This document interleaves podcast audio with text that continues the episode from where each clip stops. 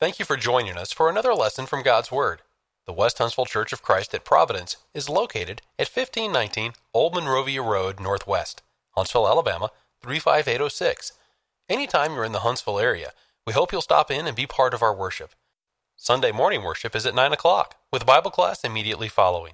Sunday evening worship is at 5. Midweek Bible study is held Wednesdays at 7.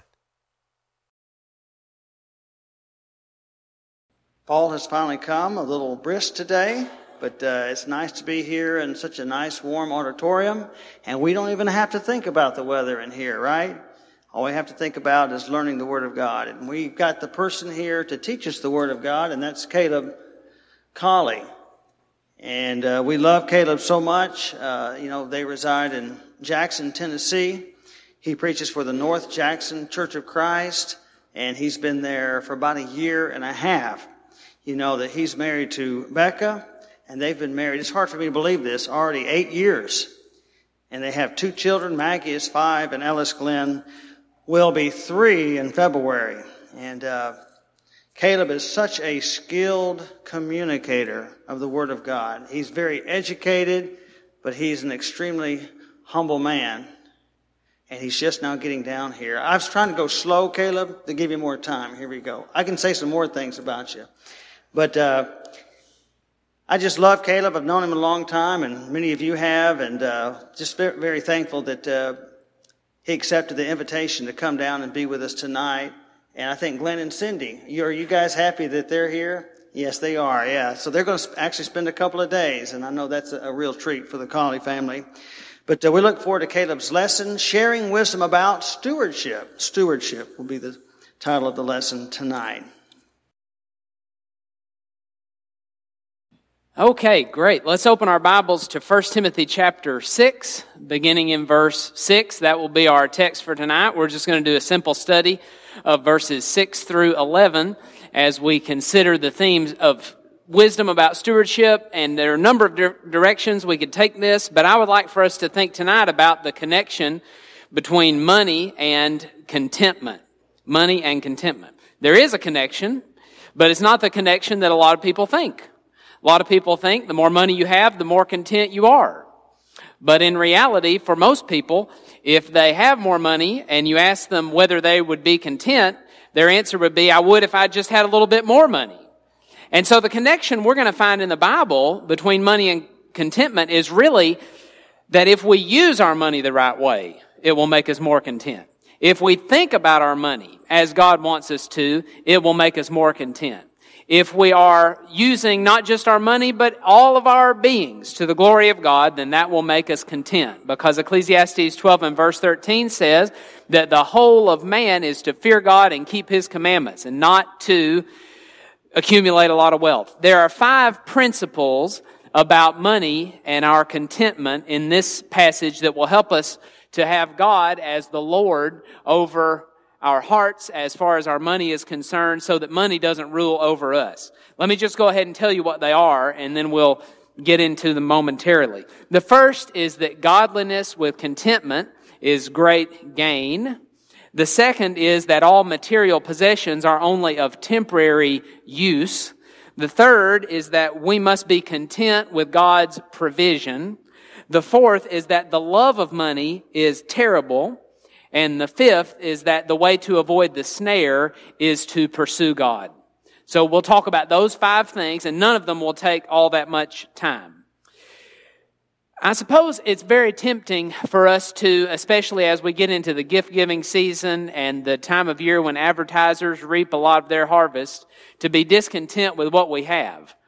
I remember when I was a kid, we got the Sears catalog about this time of year and we start flipping through the pages and finding all these things that we didn't know we wanted. But we found out that we wanted them. We didn't know we were discontented with what we had or that ours was not the latest thing or that ours was not the most fun thing. We were happy with the toys that we had until we saw what was in the catalog. That's kind of funny. And there's some excitement about what we're going to get and things that's totally innocent. But as we grow, sometimes we fail to mature from that childish mindset and we go to Bass Pro Shop and we see that there's a boat there that's better than the boat we have. And we didn't realize we, until we went into the store, we were content. But now we see that there's this bigger and better thing. And on Amazon, as we scroll through, I don't know how it is with you, but Amazon knows everything I've ever looked at. And so they tell me all of these things that are sort of like what I looked at. And I think, wow, that's even better. And I start to think maybe I need to buy that. And as we drive down the road, we see all the billboards and we get emails. I'm telling you, Black Friday is coming up soon. And the people, every company I've ever bought anything from ever will email me around Black Friday and try to get me to buy something else. And so it can be very tempting to start to think, my whole life needs an upgrade. I'm just behind on all the purchases that I should have been making all this time. And this one's not as good as the next one. And this, this could be better than what it is and to just have a general aura of discontent in my life. Uh, in Ecclesiastes chapter 1 and verse 8 says, the eye is never full of seeing and the ear is never full of hearing. So we've got to be very careful about not drifting into being discontented with what God has given us. That's the idea behind our studying this passage. So the first thing we want to observe is that godliness with contentment is great gain. Let's read beginning in verse 6. But godliness actually is a means of great gain when accompanied by contentment. Now, it's not wrong to be rich. It's not wrong to have a lot of things, as long as we don't deceive ourselves into thinking that contentment comes from having those things. Look down at verse 17 in the same passage, and you'll see how balanced the apostle Paul is. So he's not saying that rich people are, are automatically lost. Look at verse 17. Instruct those who are rich in this present world not to be conceited or to fix their hope on the uncertainty of riches, but on God, who richly supplies us with all things to enjoy. So you can enjoy the good things that you have. You can have a lot of things. It's not wrong. Instruct these rich people. He doesn't say instruct them not to be rich. He says instruct them to do good, to be rich in good works, to be generous and ready to share, storing up for themselves the treasure of a good foundation for the future. That echoes the Sermon on the Mount. Remember in Matthew 6 when Jesus talked about laying up treasures in heaven that will be permanent?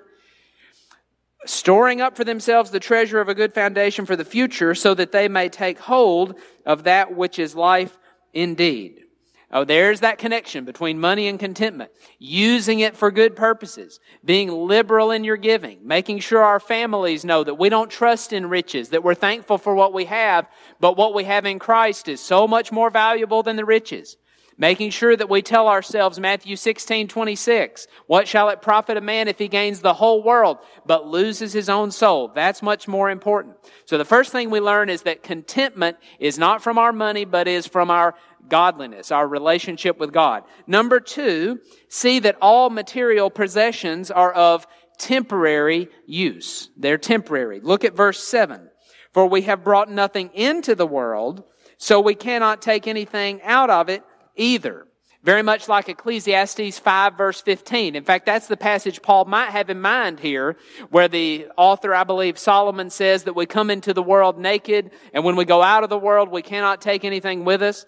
It reminds us of Luke 12 verses 20 and 21, where Jesus told the parable of the rich fool.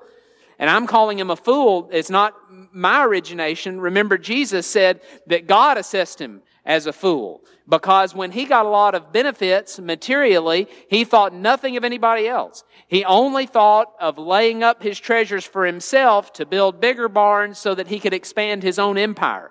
So his relationship with God and how he could steward his money for the benefit of God's work, even giving it at the temple, there's no mention of any charitable work or any donation or anything other than how he could expand his own property.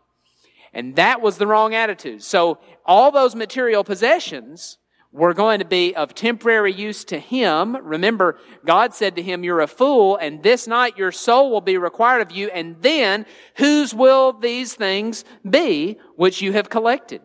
So he had collected a lot of things for himself, and then he left it all behind. We must bear in mind, as much as we may enjoy the things we have, we will only use them for a little while, and we may not even get to use them till we die, because the stock market could crash, or somebody could break in and steal it. Moth and rust can corrupt. All kinds of things can happen to our money. It's just that way with all of our earthly connections. People may like us one day and don't like us another day. We may be honored in a certain circle one day, but then something happens in our life and we're dishonored by the same people. We may have friends one day, but they're fickle. All these changes, all these things that can happen to us in our lives, all these uncertainties, they pertain to money, but they do not pertain to our relationship with God. He is always going to be there. Hebrews 13 verse 5 says, I will never leave you or forsake you. So even though those earthly things are fleeting, our investments may not come through the way we think they are. Our relationship with God is certain. Okay, now in the third place, notice we must be content with the Lord's provision. Look at verse 8. Paul says, If we have food and covering, with these we shall be content. It's very much like Jesus said in Matthew 6, verses 33 and 34. He said, Seek first the kingdom of God, and all these things will be added to you. What things? In the context, it's the necessities of life. So with these things, be content. Whatever the Lord gives you, say, I have enough. That's very difficult to say because we look at other people who have more than we do and we start to compare ourselves with them and we forget about our mansions in heaven. We forget about going and having all of our needs and desires met forever in heaven and we start to think about somebody who has a bigger house than we do. We start to think about a car that we would like to have, or we start to look at our bank account and compare it to that that other people have. This is a problem in the corporate world because there might be a guy who sees other people in the company who are working basically the same type of job he is. They sit down at their desk and they do the same kind of work that he does, except they make 10 times more. Maybe in the same company. 10 times more than he does. But we all know that that person who makes 10 times more is looking at another guy or lady in the same company who does basically the same job he does, and that person's making 10 times more than he is. Maybe there's only one, one person in the company who's making more than everybody else in the company, and that's the CEO or the president, let's say. But even he is looking at the CEO or president of another company who's making 10 times more than he is. You see, in that circumstance, if people aren't being content with their relationship with God, nobody's happy. Nobody's content because there's always somebody who's doing better than you financially. But the person who's doing better than you financially may not be doing better overall than you are. That person just has more money, but that doesn't mean he has more of everything that's important. Godliness with contentment is great gain. His possessions are temporary, and we can be content with what God gives us. The American novelist Joseph Heller, who most famously wrote Catch 22, was once at a party in the Hamptons, and somebody, a friend of his, came up to him and pointed to this young man across the room, and he said, Do you see that guy over there? And Heller said, Yeah. He said, That young man is 25 years old, and he is a hedge fund manager, and he made more money this year than you will ever make from any of your books. And Heller looked at him for a second, and he said, I understand that, but I have something that he'll never have. And his friend said, What is that? You may already know the answer. He said, Enough. But for the Christian, we always have enough because we have an, an invaluable possession. And we have something that's more valuable than anything that this world can ever supply. That's why Jesus said in Mark 9 at the end of the chapter that even if you had to cut out your eye in order to go to heaven, and he's not a- advocating that you literally mutilate your body, but he says if that's the deal you had to make, to go to heaven or to keep both your eyes, you should choose to go to heaven. And that just takes our commitment to Christ's promises about what we can have in heaven to the maximum and minimizes the physical. Because our eyes are arguably as precious to us as any material thing in the world. You don't want somebody plucking off your eye. Or if that doesn't work for you, think about cutting off your hand. That's the other illustration Jesus used. Even if you had to cut off your hand to go to heaven, not talking about giving up your yacht, not talking about giving up your mansion, cutting off your very hand. Even if you had to make that deal in order to go to heaven, that's the deal you should make. So be content with God's provision of your material things and then look forward to his reward in heaven. Now, bear in mind that if you're not content, if you're not satisfied with what God has given you, then you're blaming God. You're saying God should have done better by me, or God has given me insufficient. When in reality, we give thanksgiving for everything that we have been given all the time. Philippians 4, 6 and 7. That's the command, is that in everything with prayer and supplication with thanksgiving, we let our requests be made known to God. We give thanks in all circumstances. Ephesians chapter 5 and verse 20 says. So our goal must be to have the right priorities, placing them on those rewards that we have upcoming in heaven. Now, number four, and we want to spend, I guess, probably more time on number four than on any of the others, and that is that the love of money is terrible. Again, not wrong to have things, not wrong to desire things. But to love money or to think I can't be satisfied unless I have something else. I've got Jesus, but I need something else to be satisfied. That love of money is terrible. Let's read verses 9 and 10. But those who want to get rich fall into temptation and a snare and many foolish and harmful desires. This is just terrible. The bad effects of this just keep on rolling out in the passage. And many foolish and harmful desires which plunge men into ruin and destruction. Do you get the idea? He's trying to emphasize this is bad. You want to be plunged into ruin and destruction? For the love of money is a root of all sorts of evil. And some, by longing for it, have wandered away from the faith and pierced themselves with many griefs. Okay, what are the reasons Paul gives in this passage for why the love of money is so evil? He lists five. You may parse it out differently and come up with a different number, but it seems to me there are five reasons in these two verses why the love of money is so bad. And the first is that it leads people into temptations unawares or unsuspectingly. Because it's called a snare. And if you look at that word snare in the passage, it's like a trap that you don't see until you're already in the trap. So it's a dangerous thing and you're in it before you know it. It's very difficult to admit that you're greedy. It's difficult to admit you're stingy, you're covetous. With some sins, you know for sure if you're committing them. And you may be deceived about whether you ought to commit the sin, but you're not deceived as to whether you're doing it. I mean, for example, in Colossians 5, 3 through 7, the apostle Paul lists a number of sins that, in which somebody can live. If you're frequently practicing these, if you're habitually doing these things, you're living in these sins. One of them is fornication or adultery. If you're committing that sin, you know it. If somebody caught you and said, you know what you're doing? You're committing adultery. You might say, oh, I wish I hadn't been found out, but you would know that you were doing it. With covetousness, it's not necessarily that way. It's very tempting to say, oh, only people who make a lot more money than I do are covetous. I, that couldn't be me. I mean, look, I, I, don't live in, in the huge mansion and I don't drive the Ferrari and I, I don't, I, obviously I'm not covetous. But wait a minute. To whom was Jesus preaching in, let's say, Luke 12, verse 15, when he said, Beware and keep on guard against every form of covetous. For not even when a person has an abundance does his life consist in the things that he possesses. He was talking to common, ordinary, wage earning workers. And he says, you have to beware. You have to watch out for this. Ordinary, average people like you and me.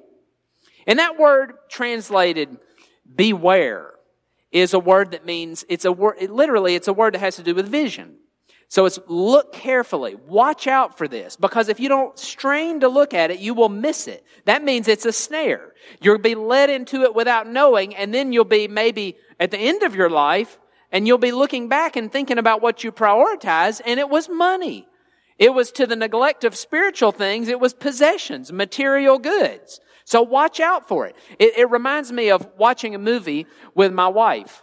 And sometimes there'll be something that's on the screen for just a, a very brief moment, and I'll think, we really have to catch this. This is really important. So I'll say, Did you see that? Watch out. Maybe, maybe if she had looked away, maybe to one of the children, or maybe she had glanced at her phone, I'll hit that button that goes back 10 seconds. You know the button I'm talking about? I'll hit the button to go back and I'll say, now, watch out for this. Look for it. Now, I'm amazed at how many times I'm telling her this and she already knew that it was there. Maybe I didn't think she was looking, but she can see out of the corner of her eye. Sometimes I think she can see out of the back of her head the way she keeps track of what the children are doing. It's wonderful, but she has much better attention than I do. But I'll hit play again, and that thing is just right there. And that's the word that Jesus uses about covetousness. So you don't just accidentally go through your life and avoid the snare of covetousness. It's where you have to focus on it. And then he emphasizes it doubly there in Luke 12, 15 and says, keep on your guard. So look out for it, keep on your guard, or you will just slip right into it. So it leads people into this snare, uh, this uh, love of money is terrible because you get into it without realizing it. But then notice in the next place, it makes people act foolishly if they love money. And uh, this happens in innumerable ways. We've already mentioned that somebody loves money is losing his soul, so that's very foolish. But even short of losing your soul, it will make you act really silly. There are a lot of people who have made wise investments, and they're real smart about money. Maybe they've actually only been smart about one opportunity to invest, and they invested, and now they're multimillionaires because they happened to jump in at exactly the right time. But if somebody makes a lot of money for whatever reason, he's liable to think that he knows a lot about everything. Aren't there people like that? They, maybe they know a lot about one thing, but they've been deceived into thinking they know a lot about everything. I remember one of my professors at Faulkner University was a historian. He was a very sharp person, and he told us about a family member. I think it was getting to be about Thanksgiving time, kind of like this time of year. He was talking about one of his family members whom he would see at Thanksgiving or Christmas and have to sit across the table from him, but he could hardly stand it. Because this family member was a know-it-all about history. Only problem was, he knew nothing about history. And he had never taken history courses. He thought he was intelligent. It's hard to be around somebody like that, isn't it? Where they're a know-it-all and you happen to know because you've studied something about it that they really don't know what they're talking about. But sometimes people who've made a lot of money and sometimes people who've been appointed to a certain job or a certain position think they can tell you about everything else. They become arrogant. They become presumptuous. And so the love of money even where people have attained some degree of wealth, can make people act foolishly.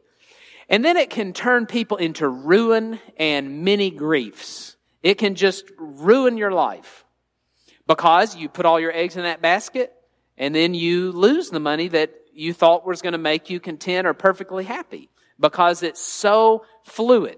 The money situation can change so quickly. And if you invest yourself in that, and even if you get to keep your money and enjoy a lot of the benefits, if you get to the end of your life and you've invested yourself in that, you will have regrets. And I'm telling you that not just as church people, but as people. Let me give you an example. Bronnie Ware was an Australian, is an Australian hospice worker who deals with people in their last 12 weeks of their lives.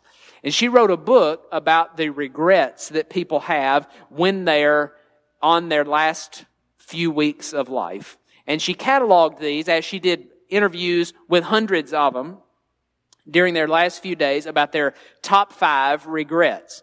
The number two regret among all of her patients is one that all of the male patients mentioned. And that was they were sorry they had worked so much. They said, I wish I had worked less. They didn't lay on their deathbed saying, I wish I had striven more for that promotion. Or I wish I had spent more time away from my family so that I could have earned more money, got more bonuses, worked more overtime so that I could provide more material goods. And incidentally, those of us who have grown up and then look back on our childhood don't remember the stuff that we were given. We remember the time spent with our family and the activities that we did together, hanging out together, doing fun things, talking about spiritual things, going to church together. We don't remember all of the gifts. And so you may look back on your childhood and say, if I could go back and talk to my parents, maybe they're long gone, but I, I would tell them all of those things didn't matter. What mattered was that I was with you so that we had time together. But what was the number one regret? I've given you the number two regret. I wish I hadn't worked so much. But what about the number one regret? It was, I wish I'd had the courage to live a life true to myself, not the life others expected of me. And that may sound like modern psychobabble, but really think about it. If someone is in a rat race and always trying to be a people pleaser and trying to live up to the expectations of others, rather than saying, what's most important to me? And for somebody who believes in the Bible, the most important thing is going to be spiritual matters, working to be close to God and close to fellow man and building up the church. Those are the things that are most important, not what does everybody in society think of me. So being a people pleaser. Ware writes, this was the most common regret of all. When people realize that their life is almost over and look back clearly on it, it is easy to see how many dreams have gone unfulfilled. Most people had not honored even half of their dreams and had to die knowing that it was due to choices they had made or not made. Health brings a freedom very few realize until they no longer have it. Uh, let me illustrate it. There were these two sisters who were in college at a Bible college, not around here. You don't know them. But they were unmarried, and as they took a course on the book of Acts or something like that, and they got inspired to be more evangelistic, they talked to one another and said, We're going to go be missionaries. We don't have many connections. We're not married. We don't have families yet. We're going to take some time to go in the mission field, some far off place. And they began to make plans. They were so convicted that this is what they should do. They picked out a country. They started thinking about how they were going to raise the money. They went home for Thanksgiving or Christmas break and they told their parents, they said, guess what we've decided to do? We are going to go into the mission field. And their parents said, Oh, dears, that is wonderful. But before you go into the mission field, we would like for you to have some security first. So what we want you to do is if you could get master's degrees first, go ahead and get your master's degrees. And then we would like for you to work a little while and build up some money in your bank accounts, save some money, and that way, as you go into the mission field, you will have some security. The wind was kind of taken out of their sails. They went back to school a little bit discouraged, and they went to their professor who had taught them about evangelism and had inspired them so to be missionaries. They, they told them what their parents had said. They said, uh, Here's what they said about getting some security before we go. What they were telling the girls amounted to years. They were saying, Oh, yeah, you can go in the mission field, but work for years, go to school for years, and then you can think about doing that. So they explained the situation to the professor. They said, What should we tell our parents? And he thought for a minute and he said, You tell them that we are all hurtling through space on a tiny rock. And one day, underneath each of us, a trap door will open and we will fall through. And after we fall through that trap door, there will either be the everlasting arms of God to catch us or there will be nothing at all and you think a master's degree is going to give you security. You see, when somebody says, here's what I believe I should do, this, I'm not binding it on everybody else, but here's what I think I should do to use my abilities to serve the Lord based on what He reveals to me in His Word. That's the priority. And that should set our agenda. Not, can I get some more of this world's security? because we're leaning on the everlasting arms. We're not leaning on our master's degree. We're not leaning on our bank account. We're leaning on God and His promises. And so we honor that by seeking first His kingdom in our lives. But if we get to the end of our lives and we realize there's a dissonance, there's a disconnect between what I said was number one and what I really treated as being number one, well, that plunges me into all sorts of ruin and disappointment in my life because I'll have so many regrets. But notice in the fourth place, it's the root, the love of money is the root of all sorts of evil. That's what the apostle Paul says. All sorts of evil come from this. All kinds of compromises happen because people want their money. Am I willing to lie for it? Ephesians 4 says I should put away lying, but a lot of people lie for money. Am I willing to forsake the assembly so I can do my business, so I can make more money? A lot of people do that. Am I willing to abandon my family for money? Am I willing to be uh, uh, making all kinds of loans that I cannot reasonably repay. Remember Romans 13 and verse 8 says, I owe no man anything. That means I don't make loans. I don't take out money if I don't think I reasonably have an expectation of being able to pay that back. And then the last one is, I, I wish we could spend more time on each of these, but the last one is, it makes following Christ off limits. If you love money, you cannot be a Christian. I say that simply because in Matthew 19, the rich young ruler came to Jesus and wanted to follow him. And Jesus said, Go sell your possessions and come follow me. Give all that to the poor. And remember, he couldn't do it. Jesus doesn't require everybody to sell all his or her possessions. Otherwise, the Good Samaritan, for example, wouldn't have had any possessions to share with someone. And this passage calls on the rich people to have something to share. So Jesus is not saying be communistic or be socialistic or everybody must be in poverty. That's not what he's saying. But for that rich young man, Jesus knew that as long as he had those possessions, he could not follow him. That was the situation in his heart. So the person had to learn to put God first by selling all his possessions. That didn't mean, I suppose, that he couldn't have possessions later, but right then, the only thing that could save him was parting with his goods. And he was unable to do it. And he went away sorrowful. So the outcome of his coming to Jesus was he could not follow him because he could not turn loose of his money. So we've got to ask ourselves, if Jesus asked us today, if Jesus came to you personally and said, I need you to sell everything in order to follow me, would you be willing to do it? Would you say, okay, today I will list everything I've got, or I will try to give everything I've got? Somehow I'd be willing to part with anything. There's nothing I would keep instead of following Jesus. So love of money makes following Jesus off limits. But then the last of our observations we want to make tonight comes from verse 11.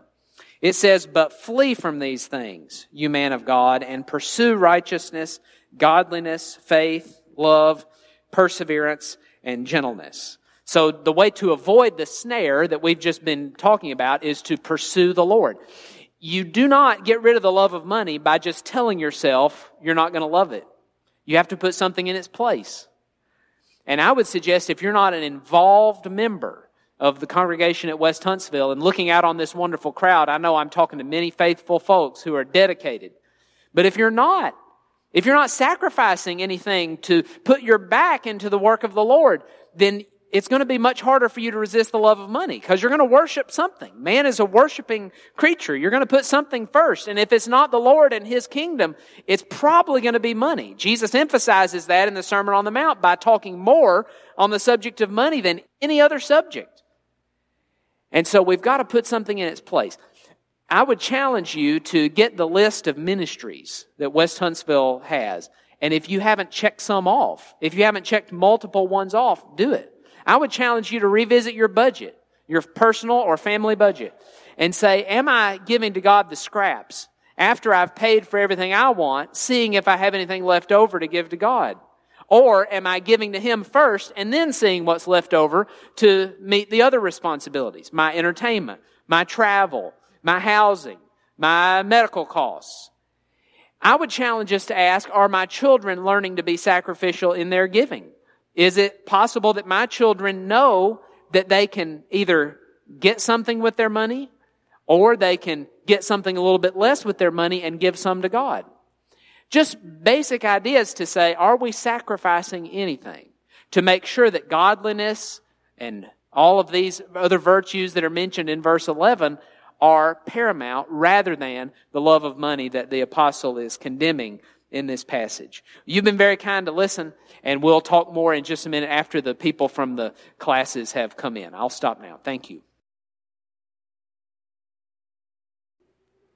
Not all of you were in the auditorium in our lesson tonight, but we studied from 1 Timothy chapter 6, verses 6 through 11.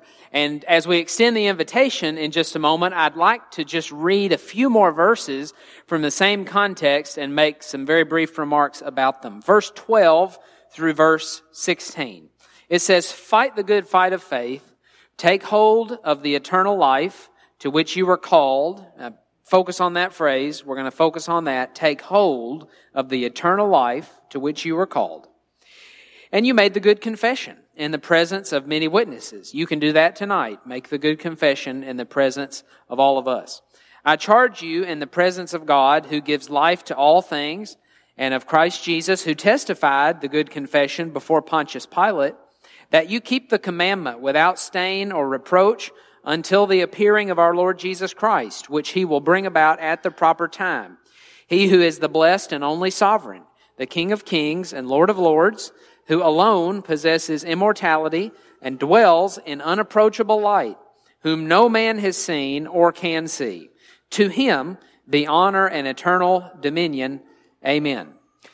The opportunity to obey the gospel is the opportunity to take hold of eternal life and be on the road toward dwelling with God in unapproachable light. What an incredible opportunity.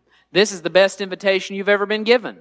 In Matthew 11 verses 28 through 30, Jesus put it another way. He said, Come to me all you who labor and are heavy laden, and I will give you rest. Take my yoke upon you and learn of me, for I am meek and lowly in heart, and you will find rest for your souls. For my yoke is easy and my burden is light. That's the Lord's invitation that we extend tonight for you to lay hold on eternal life and to move toward heaven and have the assurance that you will go to heaven when this life is over.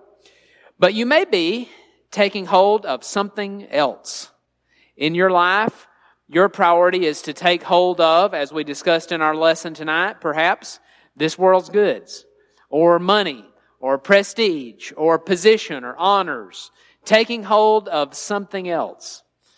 And I'd like for you to let go of that tonight. Jesus calls you to let go of that and take hold of what really matters. Be honest with yourself. If God exists, and the Bible is His Word, and Jesus is His Son, then the only thing in life that's worth taking hold of is a relationship with Him. Sometimes I go to funerals. I guess we all go to funerals. Maybe as a preacher, I go to a few more funerals than some other people do.